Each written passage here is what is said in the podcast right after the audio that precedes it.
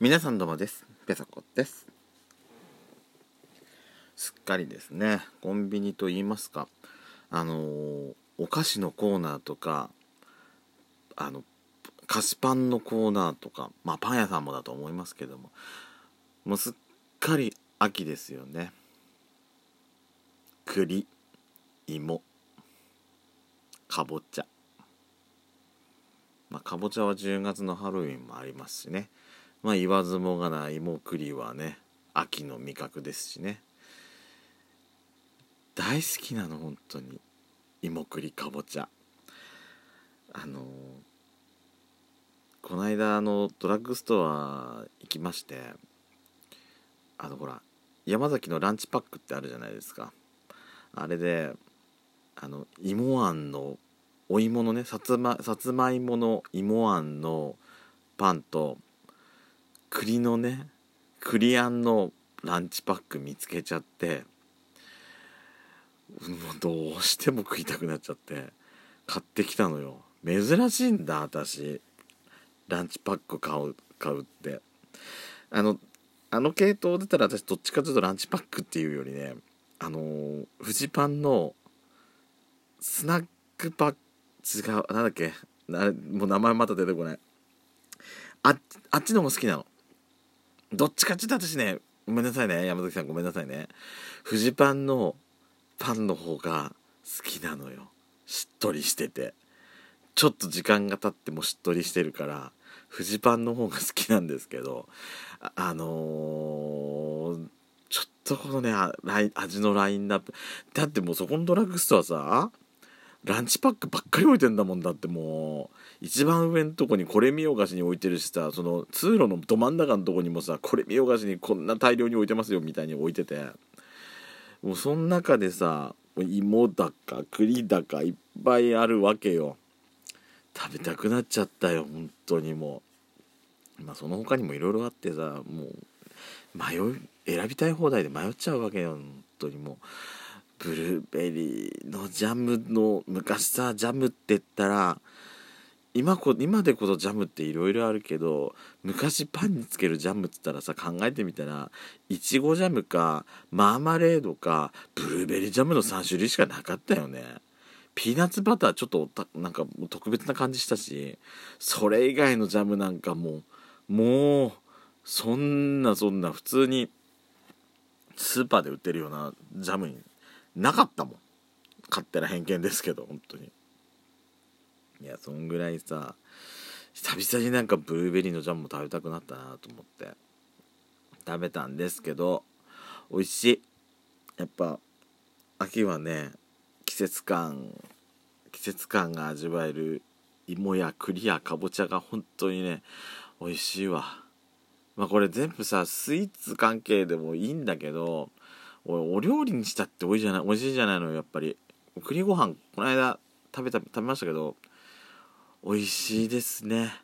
美味しい。季節感があって。あもち米も混ぜたお米と栗ご飯。上にパラパラっとごま塩なんかかけちゃってね。いや美味しかった。お芋もさお芋なお芋なんだろう？お芋何で出てきたろうち？まあさつまいもの味噌汁も出てきたし何出てた？あとふかし芋うち出た？まだふかし芋やってないか。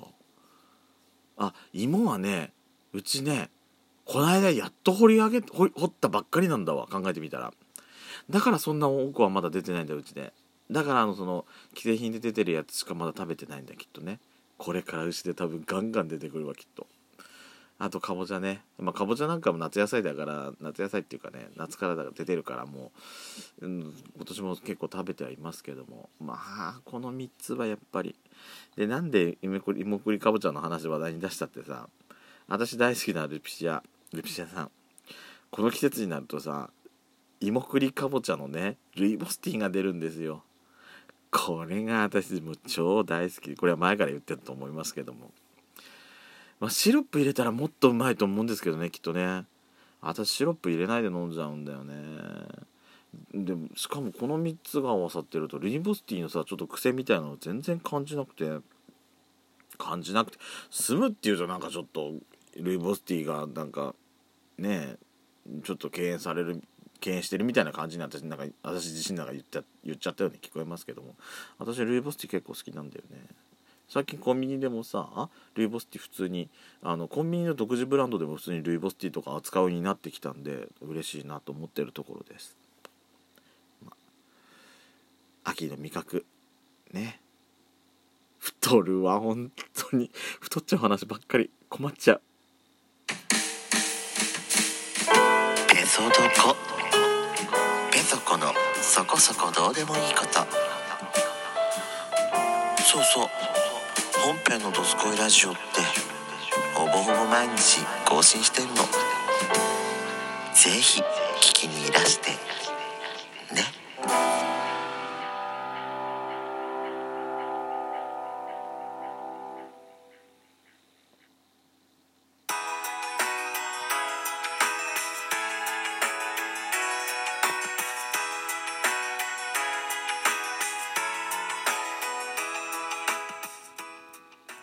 改めましておはこんばんちは。ドスコイラジオスピンオフペソドコ。ペソコのそこそこどうでもいいこと。お相手はペソコです。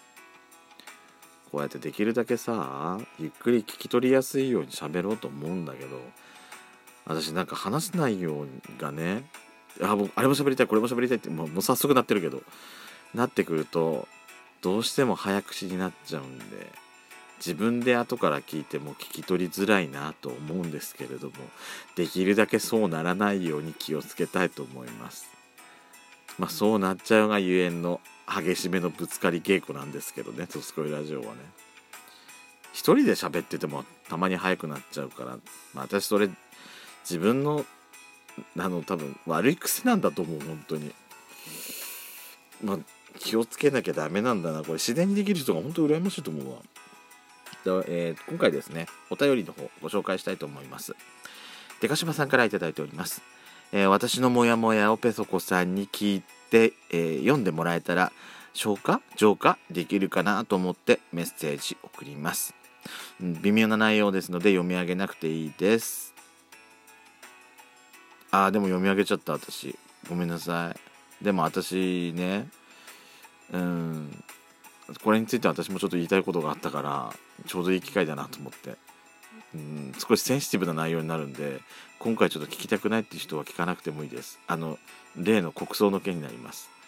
ちょっと時期が時期がねちょお便りいただいたのお便り自体いただいたのは9月のあの初めの頃だったと思うのでもう国葬よりも前の時期だったんですけどもちょっと結果的にね国葬しちゃった後でちょっと読み上げてしまってるのでまあねちょっと時期的には遅くなってしまったんですけどもさああのお便り頂いてますのでちょっと私もあのまあデカシバさんの力を借りるっていうわけじゃないんですけれどもちょっとお話ししたいと思いますね。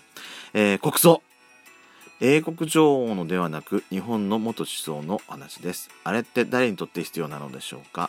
外国の弔問には国葬で対応しなければダメなのかな、えー、国民の弔問何かの動員ではなく純粋に、えー、弔意を持っている人。どのくらい集まるんでしょうか？英国女王のように6キロの列ができるとは思えないんです。ああもやもや。なんだかな？ドライバーさんにとっては交通規制とかとバッチリだよな。ペソコさん宛てのメッセージ。王様の耳やロバの耳の井戸みたいな使い方してごめんなさい。というわけで、え全然大丈夫です。私もちょっとねやっちゃんあのね「ドスコイラジオ」の方になるとこういうセンシティブな話はしないようにしてるんです。あえて。あえてこういうことは。楽しいドスラジオを心がけてるんで向こうではあえてし言わないんですけどでも私も正直ね言いたかったのこれについては。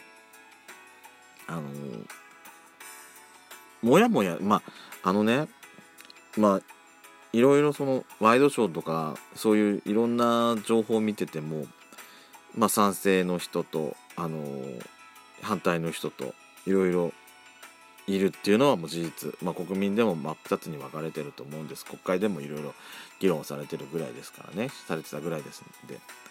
で私的には私はどっちかっていうとあまあ反対の人なんです。あのー、まずまず何が嫌って今回の何が嫌ってさあのーまあ